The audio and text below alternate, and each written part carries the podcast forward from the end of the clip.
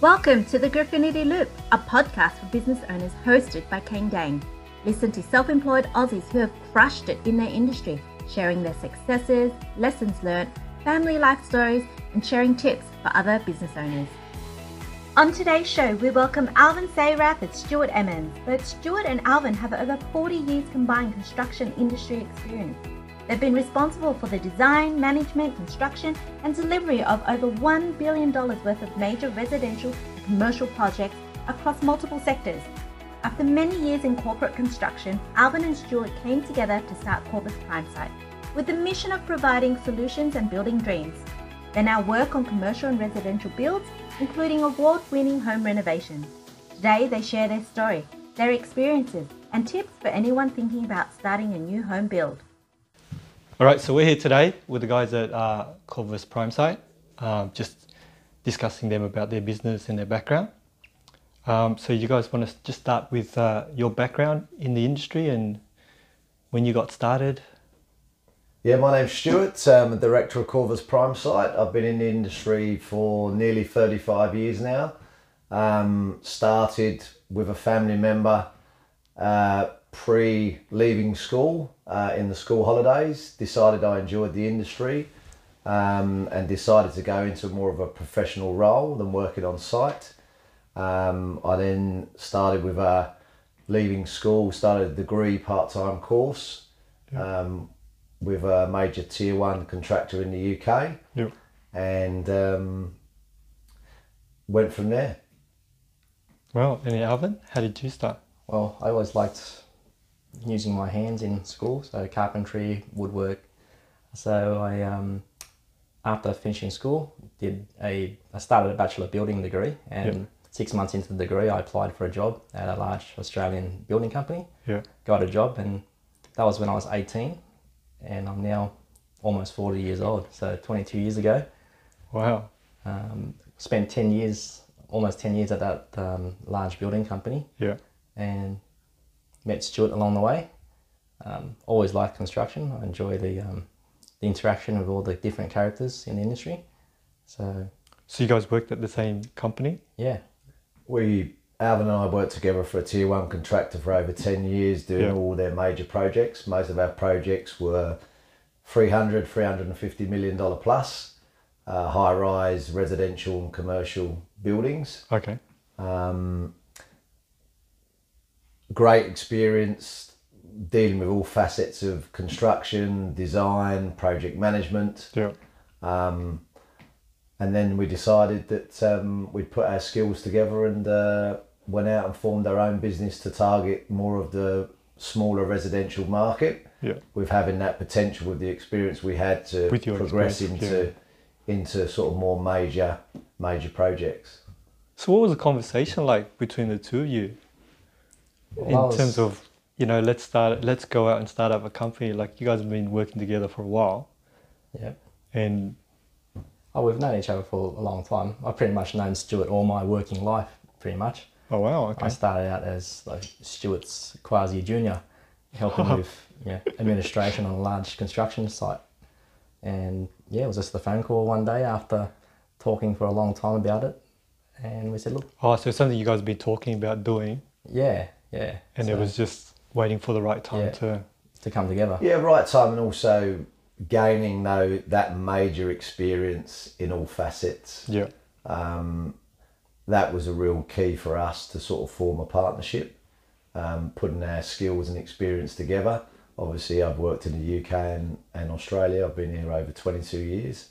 Uh, Alvin, with his experience from you know an early stage, progressing through uh, the ranks in a, with a tier one contractor, Yeah. lots of experience in, in all facets. So with our combined skills and experience, it was just having that step to be brave enough to step out. Um, we stepped out, and I think due to our our experience and what we'd actually produced construction wise, Yeah.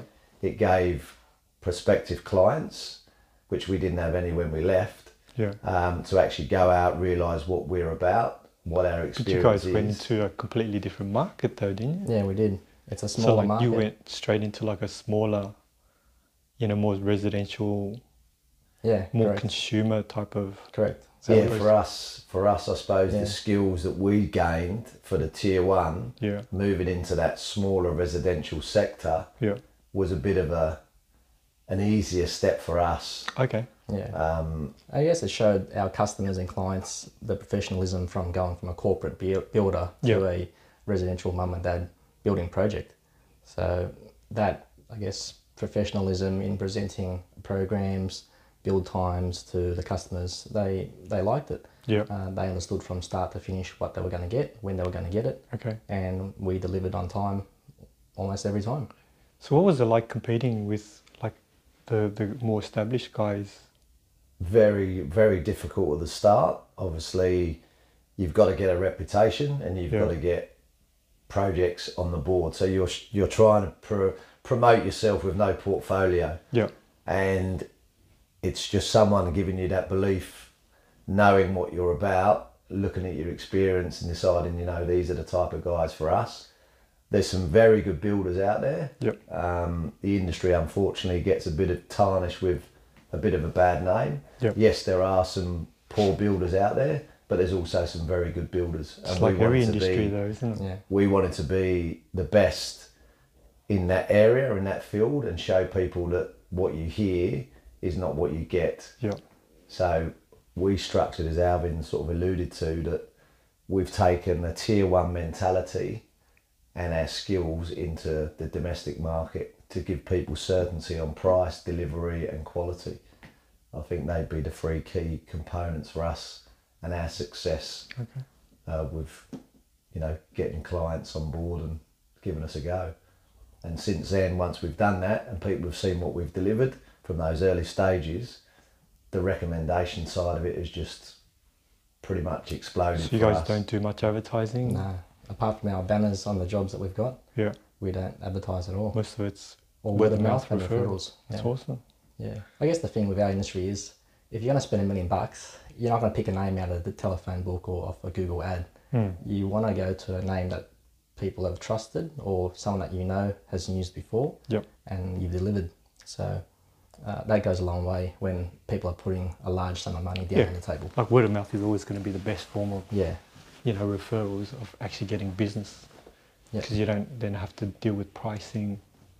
Yeah, there's much. also there's You also still got to deal with clients. pricing, but yeah, um, but it's not. it's not um, cutthroat. Um, Yeah. You're not dropping your margins. You're not um, doing it for nothing or at cost, Yeah. just to get uh, a job on the table. Okay. It's very hard as well with with new clients. Obviously, price is, is important to them. Absolutely. and we've got to be competitive in that market. Yeah. However, if there's a range of prices and you know there's a price that's fifty percent cheaper than everybody else, then there's a reason for it, and Yeah. people have people are aware of that. And I think the other thing is is for, for a journey for someone to build a house is probably one of the biggest biggest things they'll ever take on. yeah. So we've had clients that are still nervous, even though they've- they we've had recommendations. We've been recommended. They've seen our portfolio because it's so big for them. It's still quite a nerve wracking process. It's, it's a lot of it's just the unknown though. Yeah, that's right. Like for a lot of people, building Yeah. is is there is such a big unknown. That's right. And it's something they only do once in their life. Yeah. It's it's unlikely that you know ten out of ten people are going to build numerous homes in their life that they're going to live in. Yeah, And absolutely. spend that kind of money on their home uh, multiple times. It's a one-off, and if they did it badly the first time and had a bad experience, they'll never get that opportunity to do it again and get a better experience. Yeah. So it's uh, for a lot of people, it's only one chance. But for a lot of people also, it- they're not in control though. That's, It's just one of those things where you you know you sit down and say you're going to build this for me, but I actually have no control over that. That's right. Yeah. You're, but you're trusting Yeah. in Yeah. you're trusting in that builder and their Yeah. their their reputation and what they've delivered prior to deliver the same for you. Yeah. So, So I think for a lot of people, letting go of that control and saying I trust in these guys in order to deliver. we also we do it collaboratively. So you know we give the clients the flexibility on their finishes. We're not Yeah. locking people in. It's got to be this. It's got to be that. So Yeah. through our design experience in the tier one, we can we can give people that flexibility. So not everything's has to be locked into Yeah. a certain finish. We can say, look, we've got a certain component allowed. if you want to work within that budget, you can. If you Okay. want to exceed that budget, you'll pay more. If you want to reduce that budget, you pay less. Yeah. So we can work collaboratively with them. And I think for them, it's having the security of knowing that they're going to get their job built on time, they're not going to have any issues, Yeah.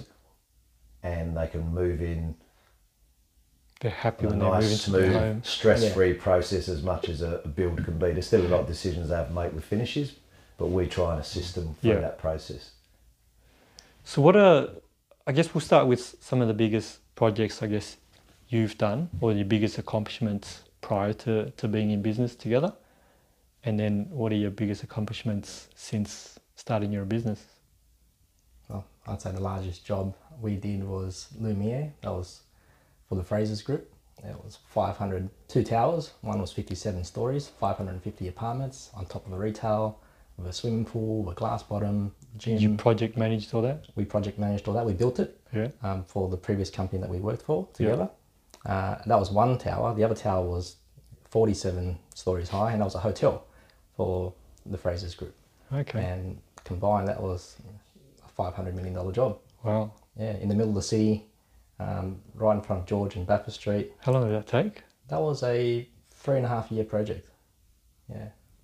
That- so Is that a short time in terms of your industry or um, it could be considered, depending on which side of the industry it's on. If it's in Yeah. large commercial, mm, it's about average. Yeah. Um, it's not too short, but it's not too long. Um, for a home build, obviously, three years is a long time if you're building a residential home. Yeah. Um, most of our residential homes build, they you know, range from nine to nine months to 12 months. Yeah. you know, depending on the complexity of what the owner wants. So I'd say, yeah, building, doing large um, commercial jobs is exciting. You see different things and you're exposed to different things as well. Yeah. Um, and then coming to the residential side, um, you're exposed to the humanity of um, the people. Ah, okay. Yeah, it's mums and dads. It's real. It's real for them. It's their home. So there's more emotional There's sort more of emotion. dealing with people's emotions and Yeah, the commercial commercial sector is very different. You've got obviously various facets to please, as in the client, the the finances, Yeah. obviously the, the tenants, the retail components or residential apartments, the sales, marketing. So you've got very much uh, a lot more different areas to sort of deal with. Yep. As Alvin says, a home is a very personal a very personal thing. From my perspective, probably the same as Alvin, the the, the highs would be watching, uh, seeing behind the, the out the job that Alvin spoke about. There was twelve months worth of work that went in behind the scenes to even start that project. Oh, wow. So design planning, cost planning to make sure that the design fitted the budget for the client, um, reviewing sales marketing, what's going to sell well, what size, what finishes. So there's a lot of stuff that goes in prior to construction even commencing. Yeah. And when you're involved in that process from start to finish, the build is the exciting part as well, but you know how much has gone into it. So when the job's handed over, Yeah. you know where that started. Now, that job in particular was started pretty much on this is what I want to build. Yeah. Um, this is the space. What what can we do, and Yeah. how we're going to make it special? Uh, which you know took a lot of hard work, and the, the result was amazing. But to go through that process and build a job that's over four hundred million dollars, Wow. and being involved in the upfront planning Yep. is probably one of the most rewarding things I've done. Other towers, fifty-six story commercial towers, Yep. and some major sort of projects for banks, uh, police headquarters, quite a quite a range of different projects for different clients. Yeah. But yeah, that the most rewarding element would be following the process from pretty much a butterscotch drawings Yeah. through to through to completion. So what about your business now? Like you guys have been in business for a while. What um, what do you feel like your biggest achievements are in your current business? I'd say getting to the point where we're being referred to in a positive light to prospective customers. Yep. um, building a team that we've got now. Uh, we've got a team of 11 guys collectively, including us, and it's like a, you know, I said this, say this to Stuart all the time, it's like a football team. You've just got the players in the right position now, and everyone's performing to how best they should be performing in that position. Yeah. And I guess that's the exciting thing about um, our business at the moment. it, it takes a long time to get you know, it's been five or six years of hard work. Yeah. You know, when you initially start your business, you've obviously you're tendering to try and win work. Um, a lot of the time, you're being used as what's their price, and even if you were the most competitive on the project, you spend a lot of time and effort pricing those jobs. Yeah. However, your price would just be used to Negotiate. try with and another negotiate lender. with someone that they've got a relationship with to bring their price down to where Yeah. they feel the market should be. I would say, from my personal perspective, the most rewarding thing at the moment for myself and Alvin is being in a position where you hear architects, engineers, clients talking very positively about you, about their experience. Um, some of the testimonials on our website are very honest and open about how, how the whole process worked, but Yeah. just that reading and listening to positive feedback of how their experience has been has been probably the most rewarding thing for me knowing where we started our business and how hard it was to get to that point But you guys build dreams though, We build dreams. That's right. and and once people get to their dreams home built, it's a very emotional. and when they go through how they you know they hear the news about issues with certain builders or you know, Yeah. issues that builders have had or tenants have had and they go through that stress free Yeah. the building's handed over on time. It's on their budget. It's it's not what they expect, so it's very rewarding. Because they're for us to- anticipating the worst, The worst, almost, Yeah, Yeah. and to have somebody actually come in and deliver their dream on time, in budget.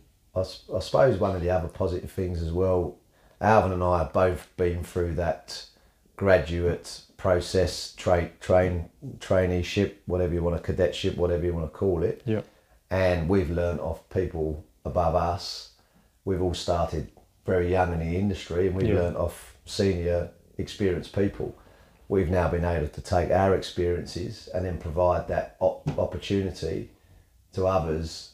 Um, some joined us at you know 18, 19. We've put them through the same process, the Yeah. same same issues that we went through learning and trying to get them more and more and more experience with a lot of support and a lot of time and effort from our point of view So you're building up and the now younger seeing kids. those people Yeah. being being able to stand alone Yeah. and build with our backup a beautiful home for someone is, is probably one of the most rewarding things because without Wow, having okay. that Yeah. you know, you've got to have good people around you to produce good people. You've got to Yeah, get but you younger guys are putting in people the effort industry, to, to so- build up, you know, the The team. the, the Yeah. team and the talent within the team, and and pushing them. You're obviously pushing them to to step into um, More senior role. more senior roles, Yeah. more leadership roles, Yeah. so that they can. So they're growing through our business, not Yeah. just as not just as positions, but also as individuals as well. Personally, Yeah. they're growing, and as their experience grows, their confidence grows, and then they want to move into different areas in, in, in the business, which is great for us, and that's that's what we need to keep the business fresh, and knowing that they've been trained correctly. We're not. We know they've been Yeah. trained well. Others may come and you, they've been trained by somebody else. that- Yeah. well, that's what we did on our last job. Well, that's not how we do it. We do it this way, and that's the right way to do Okay. it. So. you guys have a fairly good set of standards Yeah. within the organisation to ensure that everybody meets that standard. yeah, Well, that obviously means that you know you end up creating, you know, something that's repeatable, that you can deliver to your clients. that's right. Yeah. Um, I actually wanted to ask um, a question in regards to you, you guys have both been like project managers in your previous roles at the uh, tier one building companies, right? Um, what's, s- I guess, one or two of the biggest leadership lessons you've learned while you were there?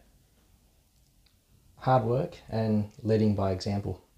I guess when people see you working hard and leading and showing you showing the people around you that you're giving 100%, Yeah. everyone seems to lift as well and follow suit. Okay. So I find that um, And Is uh, it- that's that's something that you've brought back to, to, to your business as well. Yeah, correct. So we've instilled that into our younger guys coming through Yeah. and give them that. We show them that we work just as hard as they do, if not harder. Yeah. And they see as well. They don't see us leaving early or going away you know, five days a week. Yeah. they're they're seeing us work. They're seeing us work with them, next to them, as well. Okay. And they get a sense that everyone's pushing along for the same for the same goal to see to achieve the same goal. Yeah. at a high standard. I mean, there's also that man management side. Um, I think if I look back from my personal experiences, I had I was taught by very good people, very committed people Yeah. that actually showed that they they wanted to teach me. Yeah. And I think that's very important that you're not you're not just a number. We spend time with all our employees, trying to educate them, give them more experience, and make them feel part of our business. We want them to grow. We want them to, pr- pr- you know, we want them to go for our business and get more experience, more experience. Yeah. And we, s- we do spend that time with them, and it's it's man management. You've got to make them feel important in your business, which they are. They Yeah. are a key to your business. So the more skills they have, the better it is for us, and Yeah. the, the better the business becomes. So spending that man management time and spending time with them is is very important as uh, in the leadership perspective.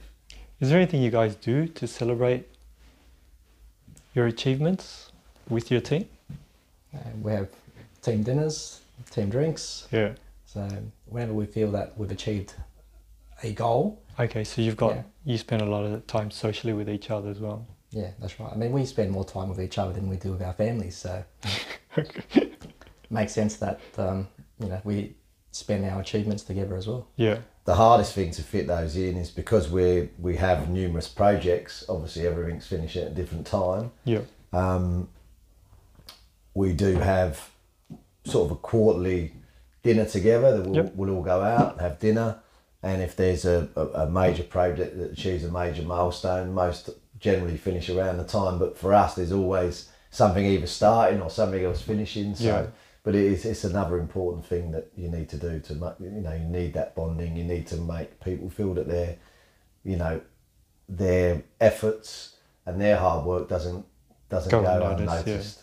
And and we obviously have those conversations. We'll have regular meetings with all our employees, and we will give them that feedback. We'll Oh, yeah. give them where we feel that they can strengthen, Yep. and we'll also say where they've you know where they've um, exceeded our expectations, and we tell them why they've done that Mm-hmm. and how they've done it. Um, so it's just a, you know everyone needs. A So you part- give them everyone needs a feedback part on of that, on yeah. how they're going. Yeah, That's awesome. yeah, both positive and negative.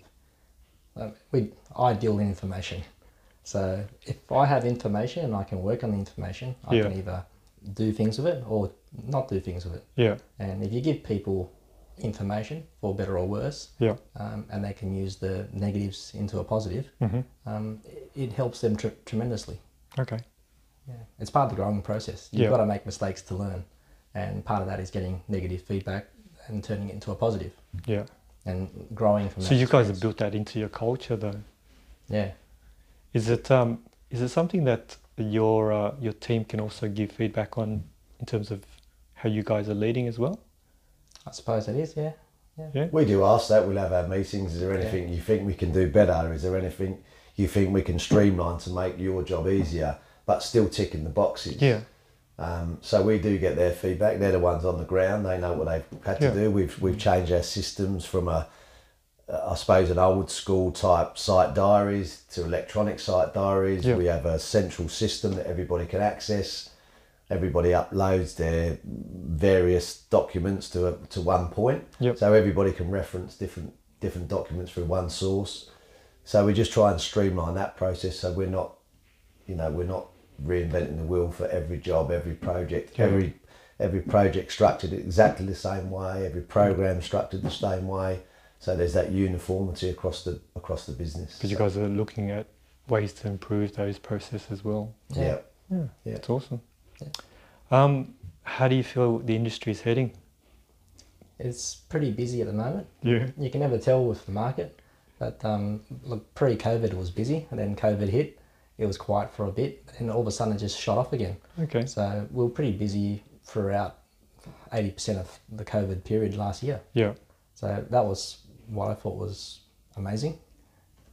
Pending, like, based on the first two months of COVID um, affecting the country. yeah. But um, it went, So you guys were pretty much back on, like Yeah. back in full swing yeah, within two months of. within two months, yeah. I think as well with the market we're sort of moving into as well. You know, we've got different different projects with different levels of budget as well. So Yeah. you know, some of the higher end projects will always proceed. Um, some of the lower end sort of projects for funding wise through you know mum and dad clients can sometimes take a little bit longer Okay. um, through the bank processes. But um, yeah, the, the, the major sort of projects and high end projects we deliver will always continue to go, and then obviously service in that other sector can take a little bit long, but it seems to be very positive at the moment. So, how was your initial reaction to COVID, and, and how did the team take it? Um, it was just business as usual, to be honest. The only thing that affected us was the mum and dad projects being cancelled due to them not being able to sell their homes to fund their new home. Yeah. They couldn't get uh, funding because they've lost their jobs.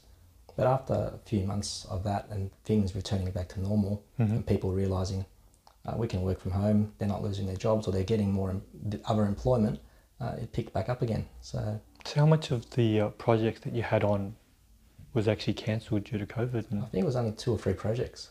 Um, Oh, wow. They got cancelled and never resurrected. okay. Uh, three or four projects were put on hold, but Put on then hold. within two or three months, they were resurrected again because okay. uh, the client realised, oh no, I've got, I'm able to get funding, or Yeah. uh, we're, we're able to do other things to achieve the funding Yeah. requirements that we need, and it just kept on kept on rolling. Um, I'm sure you guys keep an eye on the real estate market, and you know um, prices for property are going through the roof. How do you do? You guys see that happening for much longer, or Well, from our Is it- experience, it always goes up. Yeah. If it goes down, it doesn't drop like a rock. It maybe takes like a 10% hit and then it stays stagnant and then it just rises up again. yeah, Um, but from my perspective, when you compare it to other markets in the world, Australia's still relatively cheap. Uh, when I say that, for a you know a five bedroom home in Hong Kong or Yeah. Singapore, it's not 1.2 million dollars. It's 10 million dollars. You know, Mm. Yeah. so in that perspective, um, to the world, we're still relatively cheap. But for the average mum and dad in Australia, that's a lot of money, and I don't see it coming back down relatively quickly. Interest rates are very low. yeah, Um, a lot of buyers are getting funding from outside, other than the bank, through their parents. Yeah. Uh, it's a big thing at the moment. Yep. Mum and dad's propping up um, their their kids with the deposit, and it's getting them into the door, and it's I guess increasing the property prices for people that, who don't have that, I guess, opportunity, and it's it's moving the goalpost, I guess, for the average young couple trying to get into a market to buy a home. But in terms of construction, has it does it affect your prices or or their expectations of the value of their property Uh, when it? initially people think it does, but it's actually the opposite effect. Okay. People think that oh yeah, house prices are going up, but uh, with COVID, there should be a lot of trades around to service the need for this, but Mm-hmm. it's actually the opposite. It's so, so busy at the moment that the trades are in high demand and there's not enough supply. So labour rates are going up, materials go up every quarter Yep. with inflation, and with supply issues from China, the rest of the world, Okay. um, Shortage of there's a shortage of supply. Yeah. The Americans are building a million homes this year from what they forecasted. They've actually, because of the Americans' um, demand on timber, the price of timber in Australia has doubled in the last two months. really. Yeah, yeah. So overnight, it's it's doubled. So material cost has gone up 100% just in one material sector alone, which is timber. Yeah. There's a, there's always a pretty static increase, a CPI increase for all materials. Yeah. You notice in our industry that it seems to be bigger rises in certain components. Obviously, steel, any sort of Raw material. raw material, um, steel, timbers are, are the ones that go up. Concrete take the biggest jumps, uh, and then the balance of the trades will take a, a, a minor increase throughout the time. During COVID, Yeah. we've seen most materials take a significant jump, especially timber, especially steel, um, reinforcement, Appliances from overseas. It's just So that's basically demanded without much supply. concrete, demand without supply. yeah. Okay. And how's that affected in terms of builds? Like, we've got to make sure we order appliances, materials a lot further ahead than what we're used to. yeah, So prior to that, we were al- always ordering ahead of time anyway to make sure that uh, we had it available when we needed it. So you know, four weeks, eight weeks ahead of time of when Yeah. we need it, Now it's we we need to double that, or as soon as we sign the contract, we order everything straight away, even though you don't need it for nine months down the track. We order it straight You lock away in the just to re- lock in our supply. the product. and even then, you're not guaranteed that you'll get it because we're um, we're at the mercy of the suppliers and their supply chain as well. Yeah. So we can't control that, but we try that, our best to, to do that. On Um, some jobs, it's it's caught us. Obviously, especially during this COVID period, we obviously price jobs can be up to twelve months ago, uh, nine months ago, and then it takes three months to go through a design CC stage before we commence work. So Yeah. by the time we get to the point where we need X material, it could be a six month. We could have signed the contract three months before, Yeah. subject to obviously construction certificates being granted, and so we could actually commence. So by the time we get to that component, if we've got demolition, excavation, and so we're pouring concrete, Yeah. we could have priced that four months ago. Now we've locked in on a contract, and as if prices go up Ah, and okay. on some projects, we've had to wear that price rise, Okay, so you actually you wear that cost. and Yeah. we've had to wear that cost. So there are some Wow. negatives to Yeah. it, um, but we've we've honoured our contract. We've signed a contract, and unfortunately, that's that's part of business. So. We don't pass that back on to our clients. If we've locked in a price, then unfortunately, that's that's our risk. Well, that's I mean, you know, from a client's perspective, that's really good news for them because it's not like three months or six months down the track, you guys come back and go, look, oh, we can't because the price of the Yeah. timber's Yeah. doubled and you know now your house price is X, construction cost is going to be X amount. yeah, and they've locked into a budget and they Mm. are they've borrowed around that figure. And that's the same on that's one of the most key things on all our projects, and you might even come to this um, later on, is that we try and make sure that they are aware of what the costs are going to be, and we don't put we don't miss things out, we Sure. don't reduce components down to suit what they want to hear. If we believe someone's got a budget of five hundred and we think you know we're telling them up front, well we believe it's going to be six, Yeah. they need to know that if there's uh, there may be components in there that we've allowed that are not designed yet or they don't know what they want Yep. we make the relevant allowances of what we we know it's going to cost Okay. not what they might want or someone else might say oh you can get that for a thousand dollars knowing that it's going to be five so we try and be realistic for our clients so they they know Yeah. if there are some fluctuations in their project because they've not selected certain components that Yeah. they've got enough money in there to actually finish what they want instead of having a smaller component in there Yeah. and knowing that the build is going to be higher. So we're, we're realistic on what things are going to cost, whereas you will get other builders that won't do that. And that's sometimes how they secure work. And then the client at the end of the job Oh, Okay. is going to be in a much worse position.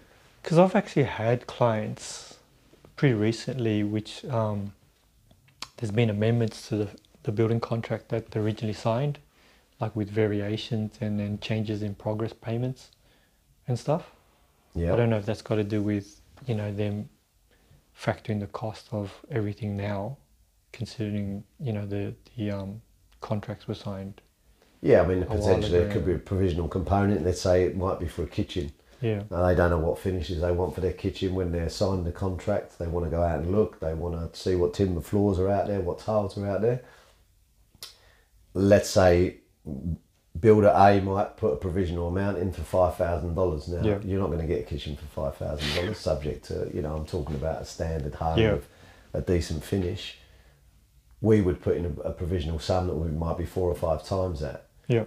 but we know that that's what it's going to cost them. If they only allow for the five thousand and they go out, it's it's like wanting a Rolls Royce, but allowing the money for a Mini. It's just not. You know, Yeah. we know that they're going. to, Oh, well, I've got to spend another twenty thousand dollars. So Yeah. I suppose we try and tell them the factual results at the, The start, realistic and not- numbers at the and not beginning. afterwards. And Yeah. if they've got to get their finance based on that, Yeah. then at least they know where they are. If, Yeah. if they've only got borrowings for half a million and we know the job's going to cost 600,000, then they've got a big hole. So it's much better to know prior to Yeah. signing a contract than it is signing a contract that's not right Yep. and then trying to find that, that difference. And then trying to find the money to, to finish off the, the house that you want. Yeah. That's right. Um, I guess that goes on to the next question regards to, you know, you guys have been in the industry for a while. If somebody's building a house, what are some things that let's just say three to five things that they need to think about um, before approaching, say, a builder or you know the type of questions they need to ask builders to ensure that they don't have any um, nasty surprises, you know, th- throughout the project. Yeah, that's a good question.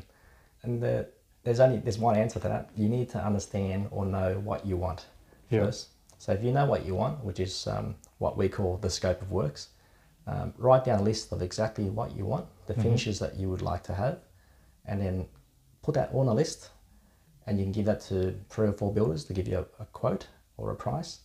Um, and then it should be pretty similar. The results that you get back from a quotation for a scope of works, it should be pretty similar. Unless someone's done something wrong, they've left something out, that should be the only reason why it's different. Okay. So if you're locking down the scope, that also includes the design. Yeah. Get the design done up front. Know what you want to build, whether it's a three bedroom house, single story, five bedroom house, two story, the size of the house. Yeah. Get all get all that locked away. Choose your finishes and then go out to the market and get a quote. And you should get if you have all the information on the table, the pricing that you should, that you get back should be pretty similar. Okay. So basically, you you recommend that I, they actually figure out in their mind what their Yeah. home is going to eventually look like, Yeah. and then you guys will cost that up to To reflect to see how much it actually costs. I think the biggest component for most people, and this is what we see time and time again, there's, there's two components. Is the first one is they try and minimise their expenditure at the start with their documentation. Okay. So you'll get a very standard set of architectural documents, Mm-hmm. um, and there's always oh that's going to cost around this. Someone might just throw a figure. Oh, you get a house built for five hundred. But like your friend says, you know, Yeah. this guy's going to cost. Or they this do it much. on square meter rates. You know, Yeah. like, oh, well, you should allow 2,000 square meter or 1,500 or whatever it might be. Yeah. The issue is, is that there's obviously the scope is not detailed enough Mm-hmm. with regard to finishes for one. Yep. Structurally, there's obviously issues, flood zones, checking council regulations, so knowing what you can and can't do, on-site detention. There's there's many components in the ground Yeah. that are the Not risks really for the fact- client. Yeah. Ground up, it's reasonably straightforward, and if you don't change what's there, you're not going to pay any extra. Yeah. But I think what happens is is they're they're, they're told a figure or oh my friend built his house for X, so that's what it's going to cost. Yeah. So I think spending that time on the documentation from the DA stage or prior to DA or during DA is making sure that you know the documentation's right, that they've got sufficient stormwater civil plans done, so there's no surprises afterwards. What sometimes happens is uh, look, I've got these drawings done by the architect. How much do you think it's going to cost to build? Yeah. Well, it's going to cost roughly X, but we don't know what the structure is. We don't want the in-ground conditions are. Is Yeah. there a sewer? Is there an easement? Is it going to be concrete and cave, etc., etc. So those, if they spent that money up front on the design, Yep. then there's a lot less. It's much more um, accurate when you're doing The cost. the budget estimates. Yeah, yeah. So, you- so you're recommending that they do all this groundwork in order to have the relevant Design, the information. design side of it. Yeah. So they've got their information. So when they do go to tender, Yeah. everybody is pricing the same. What generally will happen is you'll get a set of DA documents and people will make, uh, there's no details on X. So I allow, I've allowed this. Yeah. I've allowed this. Okay. I've allowed this. So when they get the There's prices a lot of back, assumptions. I've got an eight hundred thousand dollar tender and I've got a four hundred thousand dollar tender. Right, we're going to go to the four hundred thousand dollar tender because he's the cheapest Yeah. but it's comparing the right scope and content and product to what the various people have allowed and making sure what they've excluded Yeah. is Factored in. factored in because we've seen projects where I've got a price for this. We then would give them, a, oh, has this been included? Has that been included? Has this been included? And all of a sudden, that price goes from 400 to Yeah. 850. So Oh, okay. Mm. all of a sudden, they're more expensive than the $800,000 price. So Is there like a checklist or anything like that out out in the market that people can sort of just go, "L- you know, these are the things I actually need to to factor in or think about or get? It's so there's a general checklist that you can do for yourself, but it's Yeah. so um, customized and specific that it's very hard to have a black and white checklist of one to ten items that you must have. Essentially, you need a design done, Yeah. and you need the design scoped up to exactly what you want. Yeah. So I guess those are the only two things really that you need to do. But in order to do that, you need to spend money Yeah. to do that too. So an average design for a house could be anywhere from ten to twenty thousand dollars upfront spend Yep. to get to that point before you can actually go to the market to get a price for the whole build. Okay. So I think that's the biggest deterrent for most first time home builders. Yeah. They think, oh, I've got to spend 20 grand to get a design done. But that design locks in all the finishes, the spec, the engineering that you need to accomplish that home build. Yeah. And if you don't do that first, then it's very hard to. So so for a first home builder, like who would they who would you recommend they approach to get this done properly?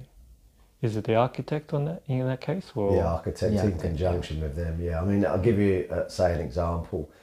For us, one thing we do for our clients when we're doing a tender submission and the documentation is loose, we, we provide them with our quote what we call a return brief. So there's no lighting detail on the drawings, there's no PowerPoints, there's no uh, data points, TV points. Yeah. So we will return brief it and go, we've allowed four lights per room we've allowed, two double GPOs we've allowed, one TV point.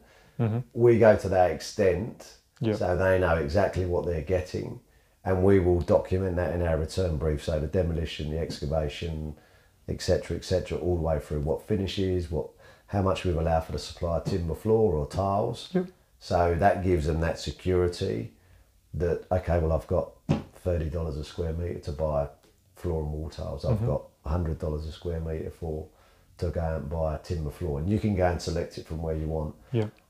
And I know for a fact that on a number of projects we've priced, they've just got a letter back from another builder Mm-hmm. that just says it's X cost to build with no qualifications on what they've allowed, Yeah. what the joinery finishes are. So for us, that's one of the, I suppose that's one of the things that we promote is that when you get our price, you know exactly what's in it and what's Down not to the in it PowerPoint. down to number of PowerPoints, Yeah. lights. So when we do go for the design, um, they know they've got X amount allowed, whereas there are others that will, oh, well, there was no lights detail on the drawing. So, you know, it's, So we've got to add that on. so Yeah. that's one of the things we give to all our clients is protects us Mm-hmm. and it, it also protects them. But it sets a standard on, on what is going to be expected. And I know other clients have used our brief and then resent that back to competitive tenders. Yeah. and used our scope to then make sure that they can compare like for like. And generally, Okay, yeah. all the lower prices Mm-hmm. have always gone up, and that's where you get that's where you get these issues where people said, "Well, I started at this and ended at So, this." so one of the things that you guys, like you know, for first builders, is to ensure that when you get a quote, it's It's itemized. pretty much It's as detailed. detailed as you know exactly what you're getting Yeah. and what's been allowed. That's one of the biggest components is make sure you're comparing like for like. Mm-hmm. Um, just going back to uh, just to clarify, like if I wanted to build my house, where would be the first place I go? I'd probably speak to an architect first. An architect first, yeah, Yep. and they'll take a look at the uh, the the land, design, the yeah. property. They'll probably sit down with you, go through your block of land, Yeah. what you want to build, and then go from there. That just gives you the outline of what you want to build. And then the next step Next after step that is, is, yeah. seeing an engineer on how you're going to achieve the build that the architect has designed. Yeah, The architect gives you the idea of what it's going to what look it's like. going to look like. Yeah. The engineer will tell you how you're going to go about building it. Okay, And then there's numerous engineers. There's a structural engineer, Yeah. stormwater engineers, in some cases. so all the electrical- engineers would check the land, what's underneath it, all that, Correct. just to ensure that. Correct. Correct. And once they've done all that, Yep. then they will tender out the building to you guys. Is that how? Gen- traditionally, that's how it's done. Yeah. Yes. Yes. But if you get, say, a builder like us involved um, during that process, we can Yeah. give you feedback along the way in terms of budget, what you should be, if you're trying to achieve a budget, what you should or shouldn't be doing. Ah, Uh, okay. you know, like, oh, do you really need five bedrooms, but you've only got, you know, a family with two kids, Yeah. that sort of thing. We'll give you those, uh, I guess, they've got Okay. that sort of guidance along the way. Or So what they do you- can engage you a lot earlier in the process. They can, yes. I think the hardest thing for people is is knowing what they can get for their budget. Yeah. And the problem is, I mean, I agree with what Alvin said regarding the process, but the process can sometimes be quite a time wasting process if the client's not, Uh-huh. I suppose, realistic with their budget. You are not going to get a 500 square metre home, um, concrete, double brick for $200,000 Yeah, budget. okay. To the, the, you know, Yeah. the two extremes. So it's making sure that their budget suits what can be built. Mm-hmm. So the problem that we find is that they will go out, an architect will be given a brief, they will go off and design a house Yeah. that's not in accordance with the budget.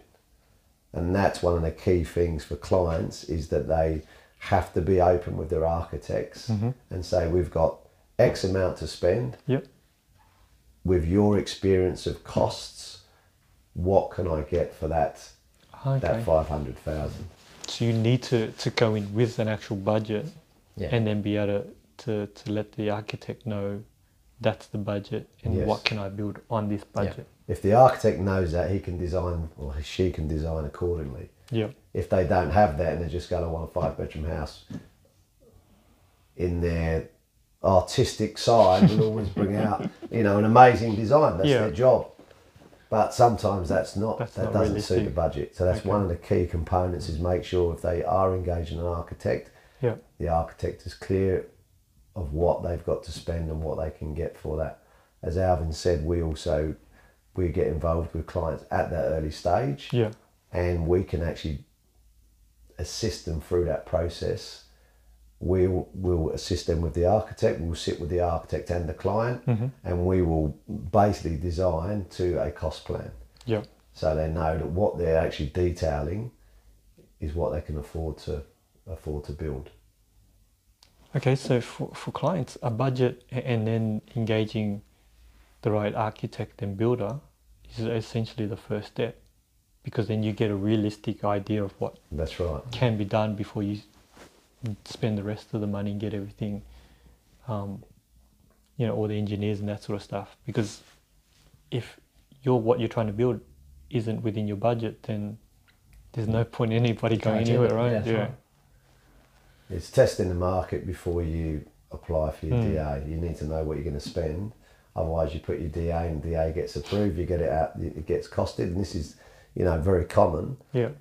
And then the DA is already approved. It then goes to the market, and the market's you know, 20, 30 percent over what the what the client can afford. Okay. Then they've got to then redocument, resubmit DAs with design changes, Mm. which is more time, more expense.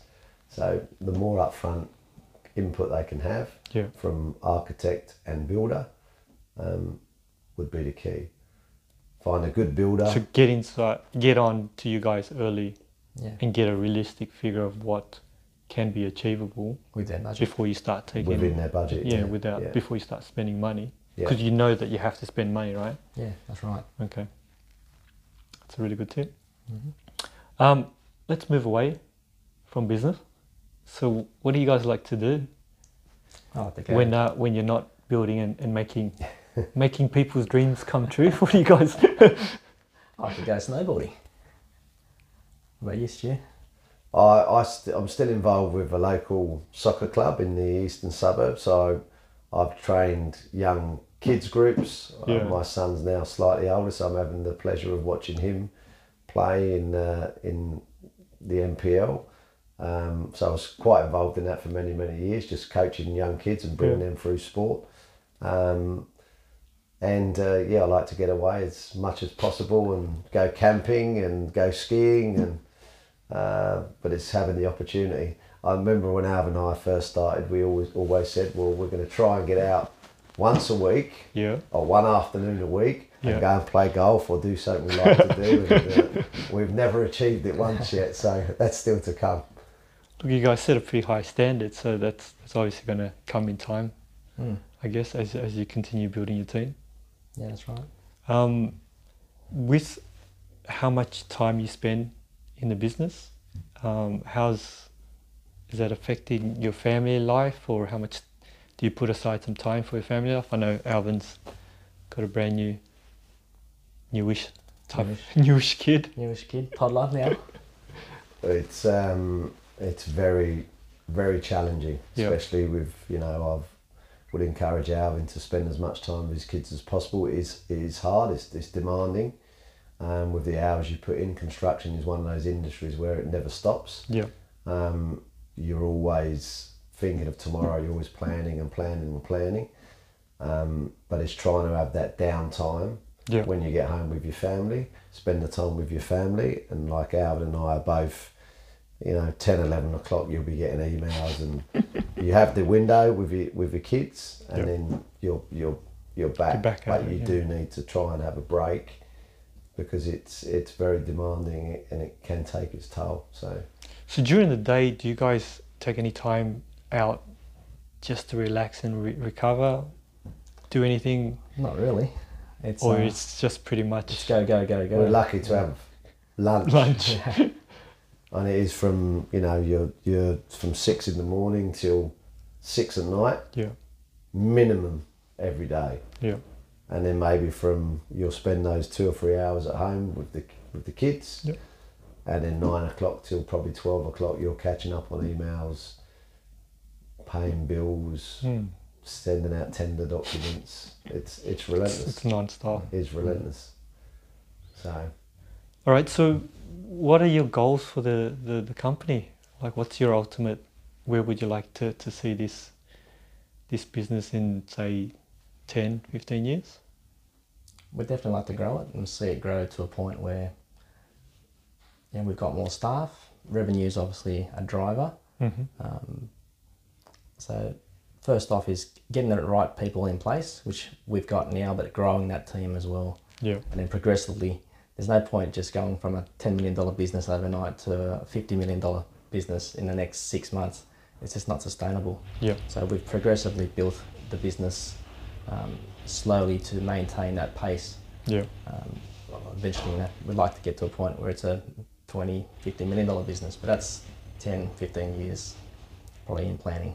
Okay. Yeah. But the key is to get there progressively, not, uh, not overnight. it's got to be manageable, Yeah. manageable growth. So you're you're taking control of how fast you actually grow In, as thi- opposed in this to industry, you're only as good as your last job. Yeah. Now, you can take on heaps of work and heaps of people, Yep. Mm-hmm. and your quality will drop unless you get the right people. yeah So it's making sure that we grow in the right format and with the right people because one bad job and your reputation goes and we don't want that to happen. So slow growth, sourcing the right people that we feel fit the business and fit our ethics.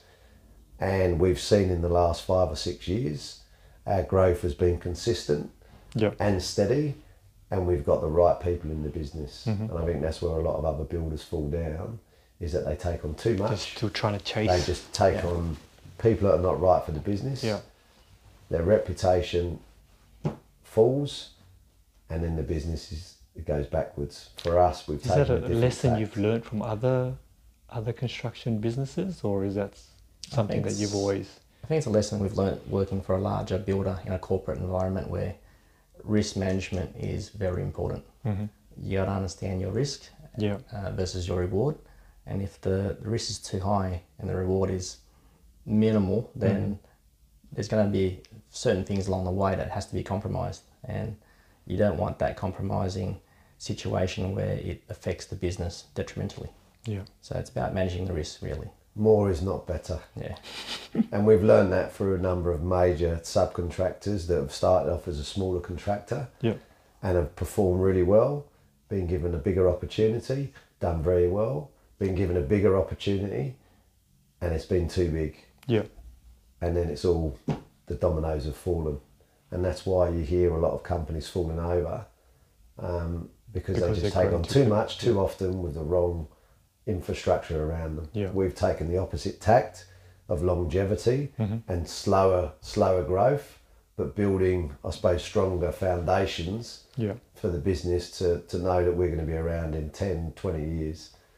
So, you know, your question was where do you want the business? We want to be, we want to be a, a company where people will just come to us Yeah. because of our reputation, Yeah. of our quality, I suppose our experience, and also our, our strength. Mm-hmm. That you know we're not going to fall over tomorrow. We're here Yeah. for we're here for the long time. So You're not going to fall over halfway through a project either. no. so that that's probably where I think Alvin and I would like the business to be, Yeah. and where we will be a preferred builder as we currently are starting to become for certain clients. Yep. Um, are, will be recommended, and I, sp- I suppose that's where we want to be. And as the projects progress, we want to be able to cover both spectrums of the market as well. Um, but just being that established builder that people feel comfortable that they'll they can go to Mm-hmm. and, and they get the right product for the right price and you know they have a stress free stress free build. Awesome. One last question. How did you guys come up with your company name? sort of a funny story. my my part, which is Corvus, and Yeah. Stuart's part, which is Prime Site, Yeah. um, we had two smaller businesses before we combined together. Okay. Um, so I was Corvus Projects and Yeah. Stuart was Prime Site Group. So we just combined the first two names together to make Okay. it Corvus Prime Site. Yeah, so that's how we came out with the Interesting. name. There was nothing actually behind Prime Site Group from my perspective. I, Yeah. I just came up with the name and uh, So you guys were actually running separate businesses before you decided to Yeah, come together and build yeah. We your always- current business? we always kept in contact um, after we left um, our tier one employer Yeah. and we worked together for a small amount of time and then uh, went our separate ways but we still maintained contact Yeah. and then you know, after a period of time after you know, constant contact we thought you know what it's probably easier Makes more sense and it to. makes more sense to have more resources combined than Yeah. doing everything on your own Yeah. and there's efficiencies of scale in Mm-hmm. that as well. So it allows us to have a break when we get the opportunity, Yeah. and for one of us to cover the other um, when there's an emergency situation with family or home, and yeah, and the rest. It's awesome. Yeah, All right, guys. Thanks a lot for your time. thank you very was, much. Uh, that was incredible, actually. Learning a lot of uh, behind the scenes in regards to the industry. yeah, no worries. So uh, all the best. Thank you very much. That's what Yeah, you guys thank do. you.